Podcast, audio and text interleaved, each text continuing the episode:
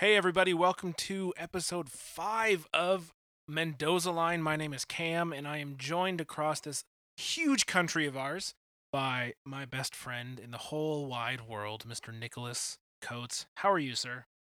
I'm doing great today. How are you, Cam? Man, I'm tired. I'll tell you what, it's been a long week. I can empathize with you there. Yeah, but I'm happy to be here to be talking baseball with the guru himself. I realize not true. As well, relatively speaking, Nicholas, between the two of us, you are the baseball guy. Are we an Everything Is Relative podcast now? I don't want to answer that question because that theological question can be solved on the Masterclass. This is baseball. See, yeah, I wanted to make sure that we got some selfless promotions for you there. Yes, see the Masterclass for all of your deep theological, philosophical questions about Jesus and life. But on this episode of Mendoza Line, we are going to, recap the first week of the Major League season, Nick, because it's here and it's happening and it's upon us. So we need to figure out what the heck is going on. So tell me about the standings, because there's some peculiarities there, I think. Yeah, we actually have some real baseball to talk about today. Very exciting. So it's always good to remember that it is a long season. So, and looking at the first week, there are some things that we will find that will not be the case in 6 months. But this is our chance to get into some real deep analysis here, so we're going to take that opportunity. So looking at the thing so far after the first week, in the American League, the Orioles, the only undefeated team left in the league, surprisingly, are in first place in the East. And then the Royals are in first place in the Central. Only by half a game. Half game over the Tigers. They both have one loss. The Tigers game was, unfortunately, postponed tonight because of weather. Pretty nasty weather weekend, I think, across the country. I don't know about you out there in the Midwest. It was 70 degrees and sunny here today. Wow.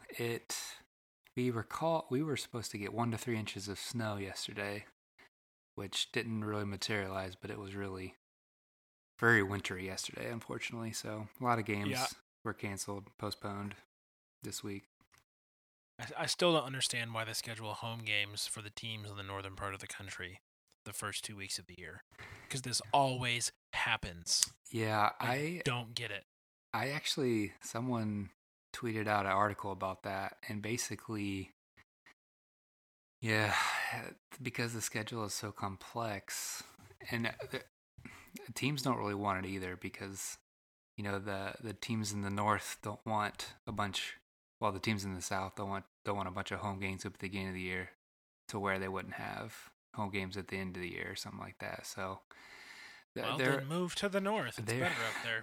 I know people have definitely tried, but when you're scheduling opening day in Cleveland, which I think two of their games got postponed, or at least one did.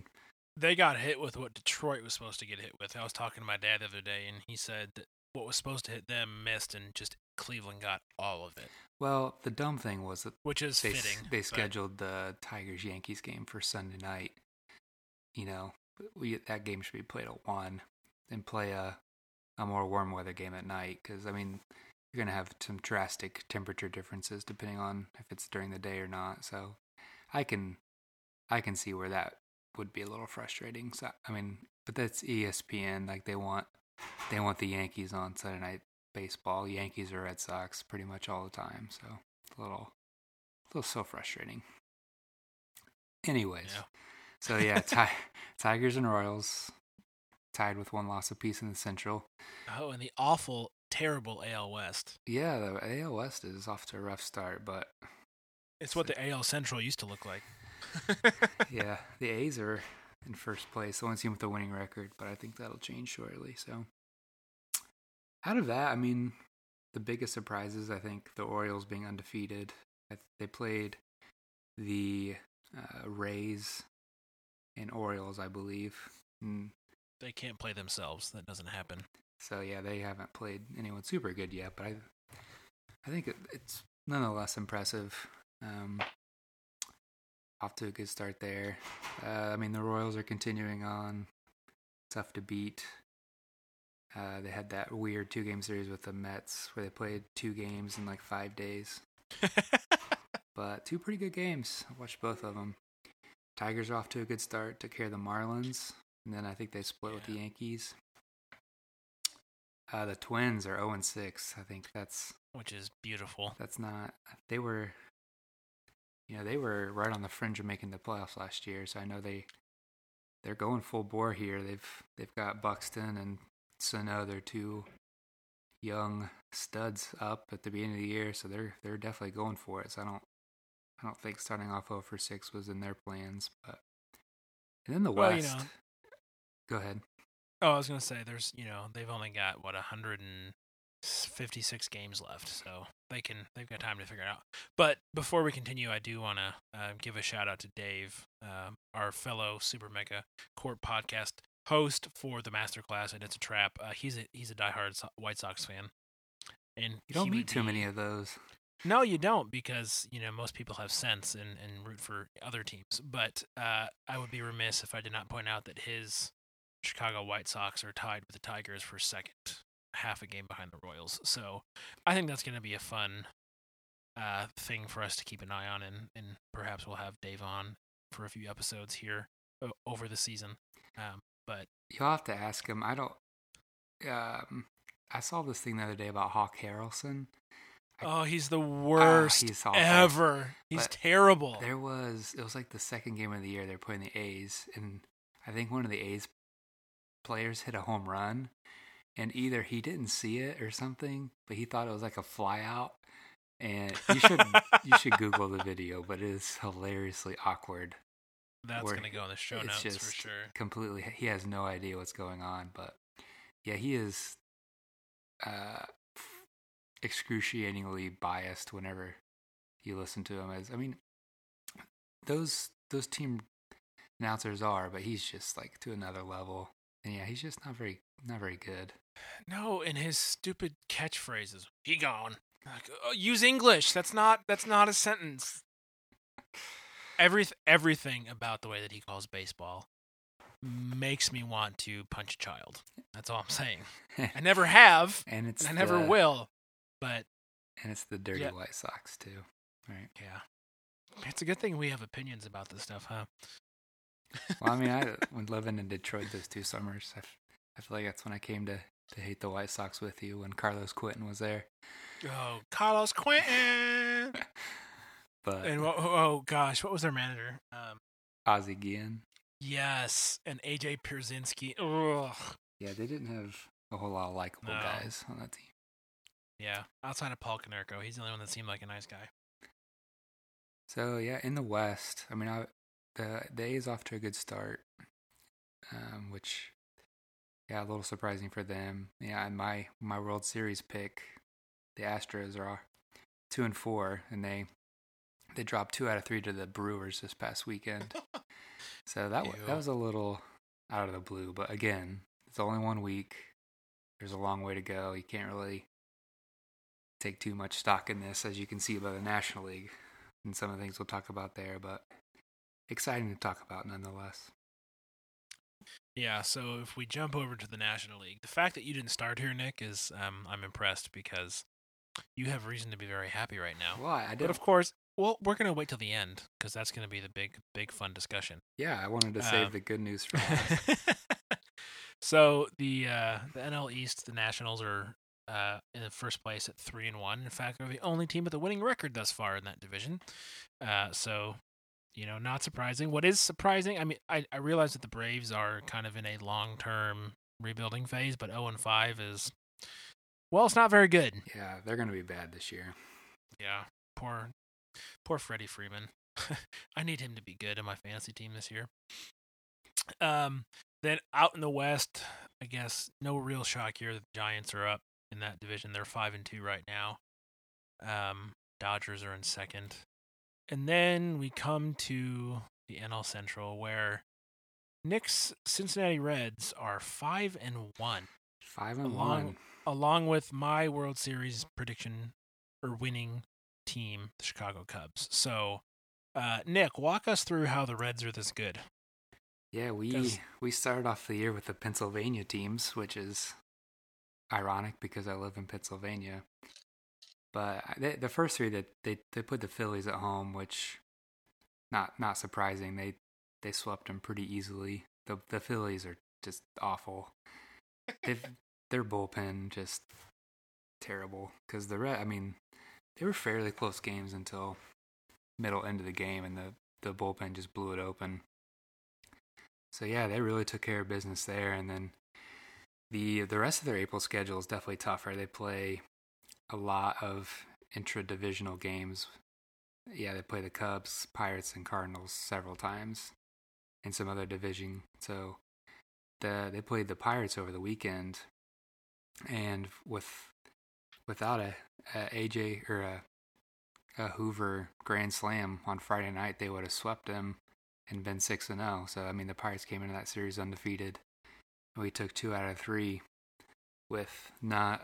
I mean, we had a guy named Melville pitch for us today, which I feel like I'm a pretty avid Reds fan, and I don't know him very much. He was a minor league free agent that we signed last year, so being able to beat them, you know, we had Iglesias go yesterday, which was nice, but yeah, that was really nice to be able to take 2 out of 3 from them and be tied for first going into a big series in Chicago this weekend against the Cubs, or this week. Yeah, that'll be a good series to keep an eye on. Do you know who has the advantage in the starting pitching? Well, like, I mean, we do. We faced the Cubs top 3. I'm pretty sure of Lester. Well, actually, we missed Arrieta. He pitched today, but Lester, Lackey, and it might be Jason Hamill. So you guys have both played 6, so it should be your 2, 3, and 4 guys, right, for both teams? Yeah, so, yeah, Hamill goes to Iglesias versus Hamill on Thursday, so Finnegan and Lester tomorrow, and then Simon and Lackey on Wednesday. So, yeah, I mean, Lester and Lackey, I'm sure they'll give us some problems, but we shall see. No, but it'll be a good early season series to kind of see how each team stacks up, you know, and what needs to improve and that sort of stuff. And it's Cubs. The games are in Chicago, right? Yeah. It'll be their first home series. Yeah. So we have a 6-game road trip at Chicago and then St. Louis, which those St. Louis series have always been unkind to us. So we may come crashing down to earth here, but that first week I will greatly enjoy. I'll choose to look at the positive. And then it's probably still going to be a pretty long season. But yeah, we're in first place after the first week. I'll take it. All right. So that's a brief update on standings and team performances. But you wrote down a few surprises about specific players that I think are definitely worth mentioning. So why don't you tell our dear listeners what players have surprised you thus far, either for good reasons or bad or sad reasons?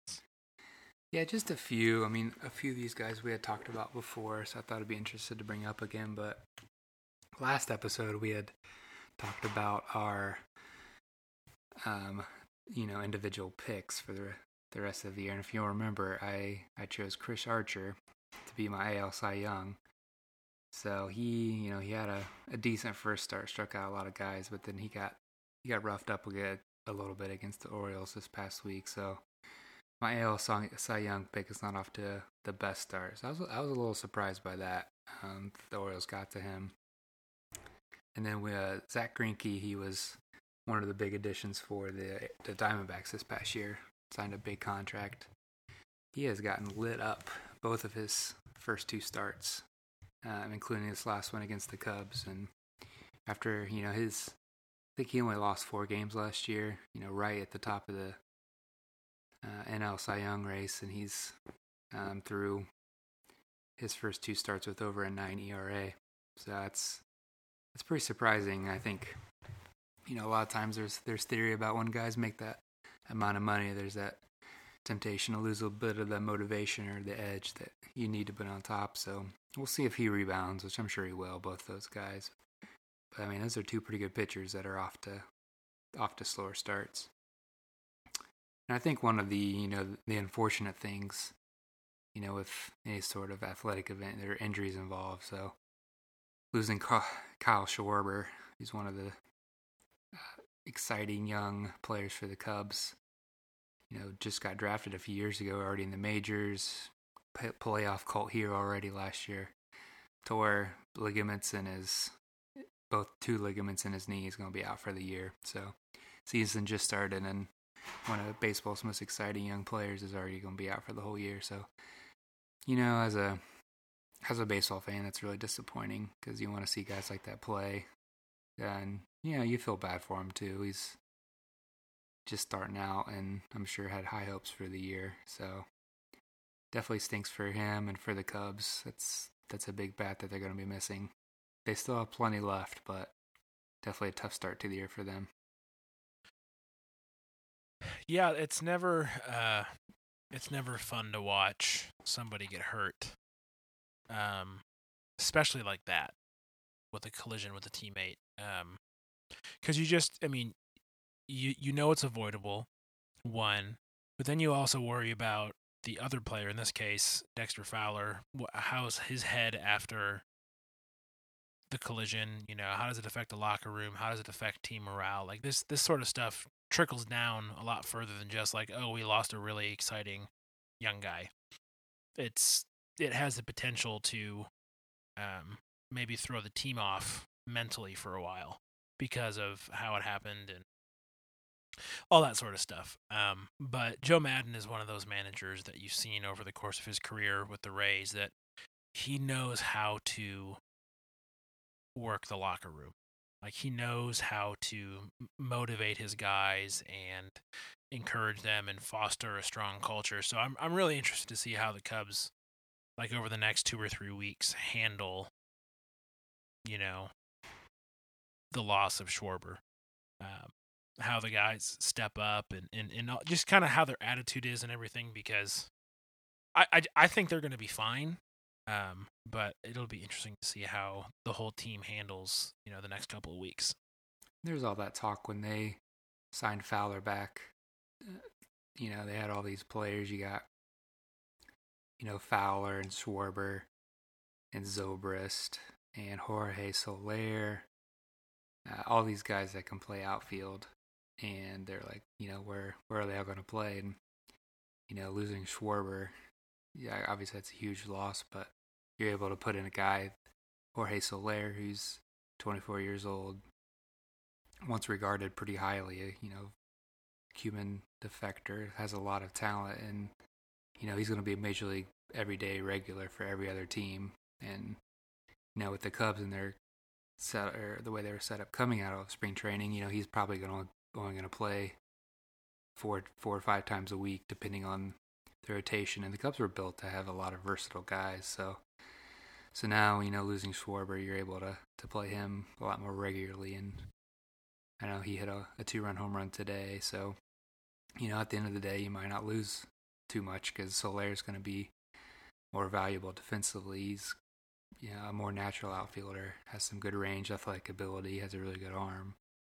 You know, might lose a little bit in the bat, but I don't think the Cubs are going to be hurting too much for offense this year. So, yeah. Well, and to the point I made last week about the Tigers is that if they stay healthy, they have a very good chance of making the playoffs. But they are not deep, at least with proven guys, right?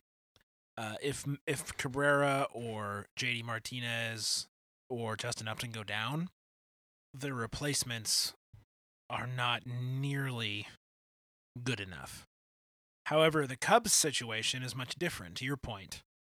Okay, so Schwarber's out, that sucks, but we've got this guy in Soler he's actually pretty good himself. And there was all of that, you know, discussion about, oh, where are all these guys going to play? But if you look at, you know, great championship teams in other sports, there's always 2 or 3 guys deep, you know? Mm-hmm. And I realize in baseball that's kind of a different thing because you want guys playing every day so that they stay in rhythm and they stay, you know, that sort of stuff. But the Cubs' approach of being deep can do nothing but pay off, in my estimation. So yeah, I mean, injuries happen. So I mean, I even forgot to mention Hayward. I mean, he was the everyday right fielder. So I mean, that's the only way Soler was going to play was rotating in Schwarber. So yeah, injuries happen. It's unfortunate, but yeah, I think the Cubs were probably the best team equipped to handle that. So I'm sure they'll be just fine. For sure. All right. We've put it off long enough, Nick. It's time that we do our token media duty and talk about the biggest story, pun totally intended, in baseball this season. So do your best punditry here and tell me all about this guy, Trevor Story. Yeah, what a name, huh? I know, right? As soon as I saw that, I was like, I misread the headline, and I was like, they forgot his last name. Like, I get that it's a story. Is his last name Trevor? Like, because I'd never heard of this kid before. Mm-hmm. Because again, I'm not the baseball brain here. I'm just the talking head. But and then I realized, oh, his name is Trevor Story. And then I thought, oh, geez, how many bad puns are the ESPN Sports Center hosts gonna make about this? Yeah, so. It's funny the first time, but I've heard it too many times over this past week. But yeah, he actually broke a record today. He's hit 7 home runs in his first 6 games, which is a Major League record. So, you know, you think about in the first week, he's got 7 home runs, which is, yeah, that's a good start to the season. It's interesting, yeah, because so that puts him on pace for like 200 home runs or something, doesn't it? Yeah, I mean, a little over 1 a game. So it's kind of like our stats from when we played MLB 05 back in college on the Xbox. Right. Which, I mean, that gives, when you think, Barry Bonds hit what, 73 that 1 year? So that's still ridiculous when you think about it, but I don't think Trevor Story is all roided up. But yeah, I mean, he took over for Tulowitzki. You know, they traded him at the deadline last year. Wait. Time out. This guy's a shortstop? This guy's a shortstop. Okay, I've purposefully done zero research on him because I wanted all of this to be fresh to me on the show so that I would react naturally. I had no idea he was a shortstop. Based on the numbers, I would have assumed first base, right field, you know, typical power spots. Mm-hmm. But shortstop, dang.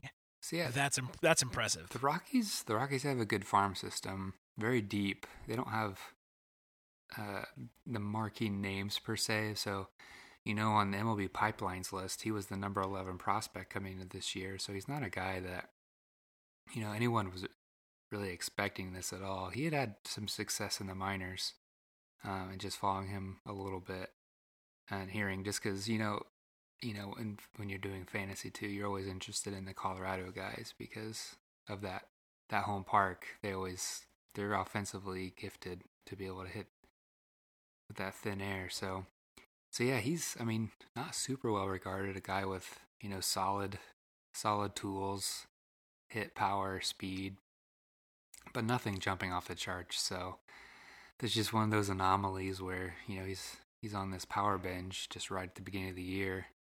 Which, it would be a big deal in the middle of the year, too. But the fact that it's the first 6 games, you know, hitting over 100 home run a game, it makes for quite the story.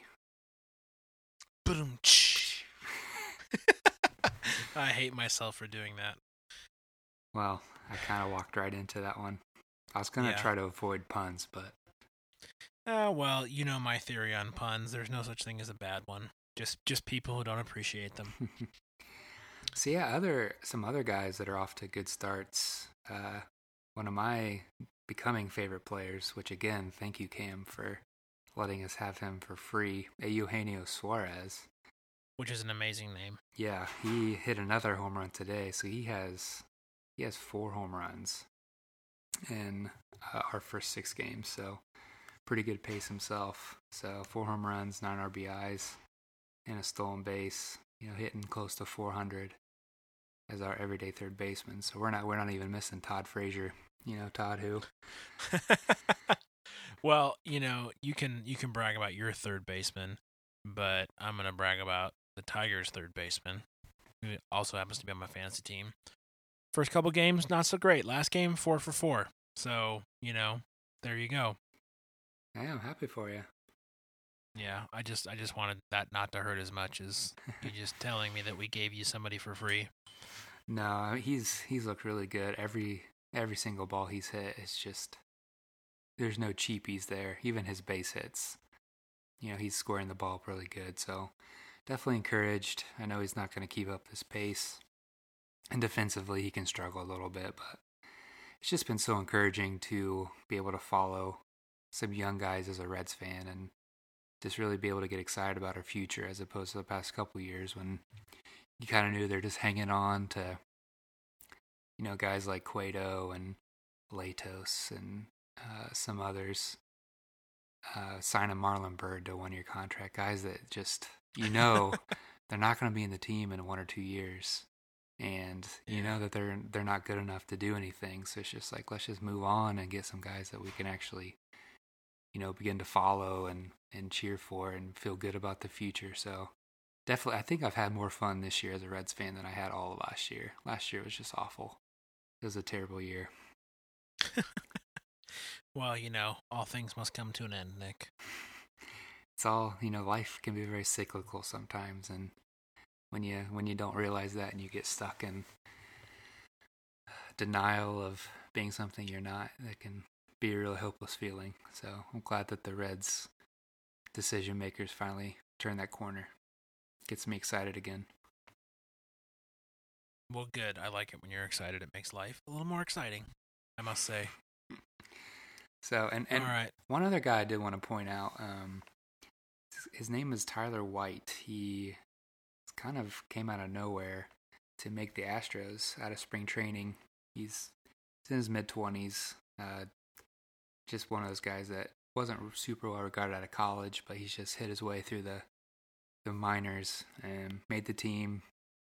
And through his first 6 games, he had 10 hits and 15 at-bats, which for you math majors over there is two out of every 3, which is pretty amazing. So 3 home runs, 9 RBIs. So pretty cool story for a guy that wasn't even expected to make the team. And he's, you know, out of the gate hitting home runs at that pace. Pretty cool to see. Yeah. Okay. So I have one player that I want to talk about before we bring this ship to port. That would be one Mr. Jose Fernandez of the Miami Marlins, who had one of the more peculiar starts in memory for me, anyhow. He struck out 13 batters in one game, which is, when you consider that there's only 27 outs in a game of baseball, pretty ridiculously good. And he walked one guy, so his strikeout to walk ratio is 13, which is just obscene. His whip, 1.06. ERA. So far, so good, right? ERA 7.94. So it's almost as if he's either unhittable or he's batting cage pitching. Yeah. It's so confusing because as he's on my fantasy team and I've had him for a while and I have him at a great value in my keeper league, and I'm like, 13 strikeouts, 13K to walk ratio, 1 point. Oh my God, that ERA is terrible. How can you strike 13 guys out in a game and then give up? Well, I don't know if it was like he pitched 5 2/3 of an inning, so he gave up 4 runs. 5. Yeah. Yeah. How does that happen?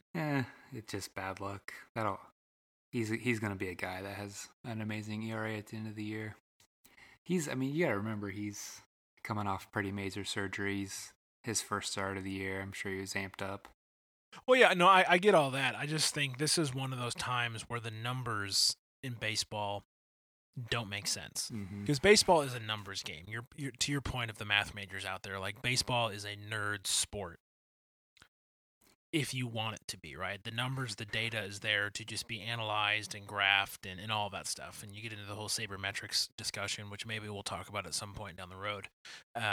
But to see that many strikeouts and that low of a whip and to see that high of an ERA, you just have to shake your head and wonder, oh my gosh, how does this happen?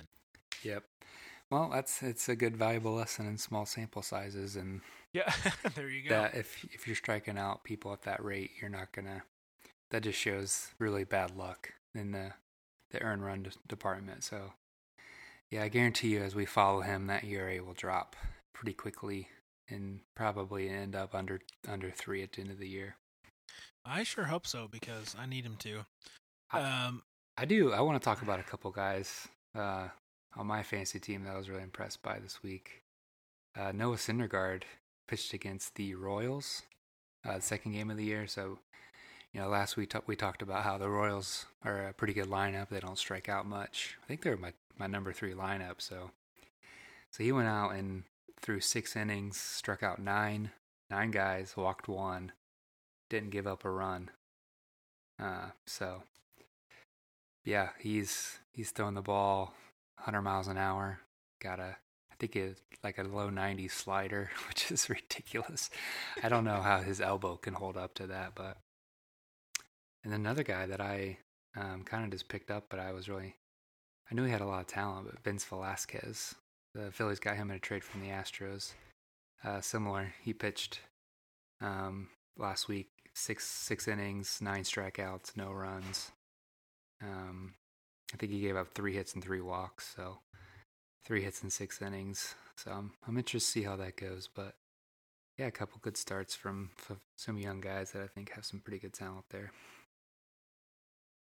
Well, you know who I'm not impressed by? My entire offense on my fantasy team. You still did well. I think you lost 6-8. Yeah, and what's really annoying is that I won every single pitching category except for strikeouts, and he had 2 more strikeouts than I did.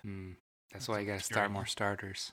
Yeah, well, I dropped Drew Storen because he's not going to be the closer, and I picked up a starter in replacement of him, so we should be all right there. Yeah, because, I mean, my closers, I've got Melancon, Robertson, and Osuna, so I'm good on saves. Like, good. I had 7 saves the first week. So I beat, I think, one of the better teams in the league this year. He's got Buster Posey, D. Gordon, Franco, Machado, Bryce Harper, and Mike Trout on his offense.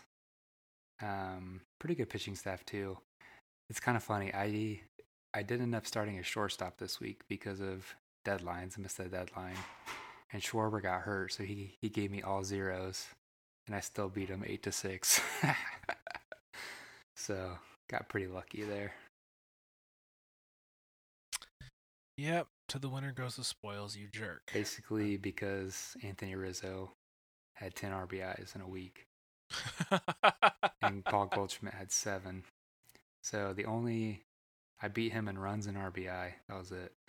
And then all the pitching categories. So I'll make sure to field a full team next week. Yeah, you might want to do that. All right, well...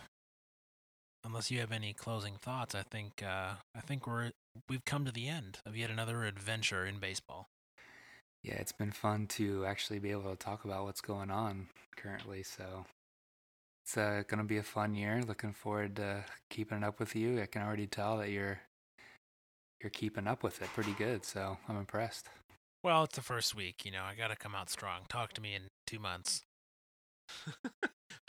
when my team is you know. Well, I'm trying to keep in mind with my fantasy team especially that I'm aiming for just above the middle of the table as far as the finish is concerned. I think that's a reasonable goal for my team and to build on that. Now, my interest in actual baseball will be dictated completely upon the Tigers. So we'll see, you know. But I will continue to do research for the show, or in lieu of stories like Trevor's story, completely ignore them for the whole week so that I can hear you describe them, because that's much more entertaining. Yeah, I'm interested to see at the end of the year how many he ends up with. Home runs, I mean. How funny would it be if he finished the year with 7 home runs? Like, he just doesn't hit a single one the rest of the season. He breaks the Major League record and then gets the yips so bad that he can't even hit another one. Yeah, I mean, stranger things have happened, but the odds of that are pretty low, I would imagine. Yeah. But we'll see. Well, we need to keep track of some of this stuff that we talk about. Well, we have the show notes from episodes past, so we can always reference those. That's why you're the man in charge. Wow, that's a lot of pressure. I don't know if I like that. That brings us to the end of the episode. Thank you guys for listening. If you want to see the show notes, you can go to supermegacorp.net/Mendoza/5 to get those. Or if you're listening on your mobile device, you can probably just scroll up from the artwork in your podcast app, and they'll be all right there for you. If you want to get in touch, Twitter is the way to do it. You can get Coatsy at Coatsy. How many E's is that? 2 E's. Coatsiee, Coatsy, and then I'm at Cam Brennan, CamBrennan. That's my name, and I think that's it. Oh, email. If you want to email us, because, you know, you don't do Twitter, that's cool. hello@supermegacorp.net, put Mendoza Line in the subject, and we'll get back with you, and we will be back next week. Sounds good. All right, see ya. Adios.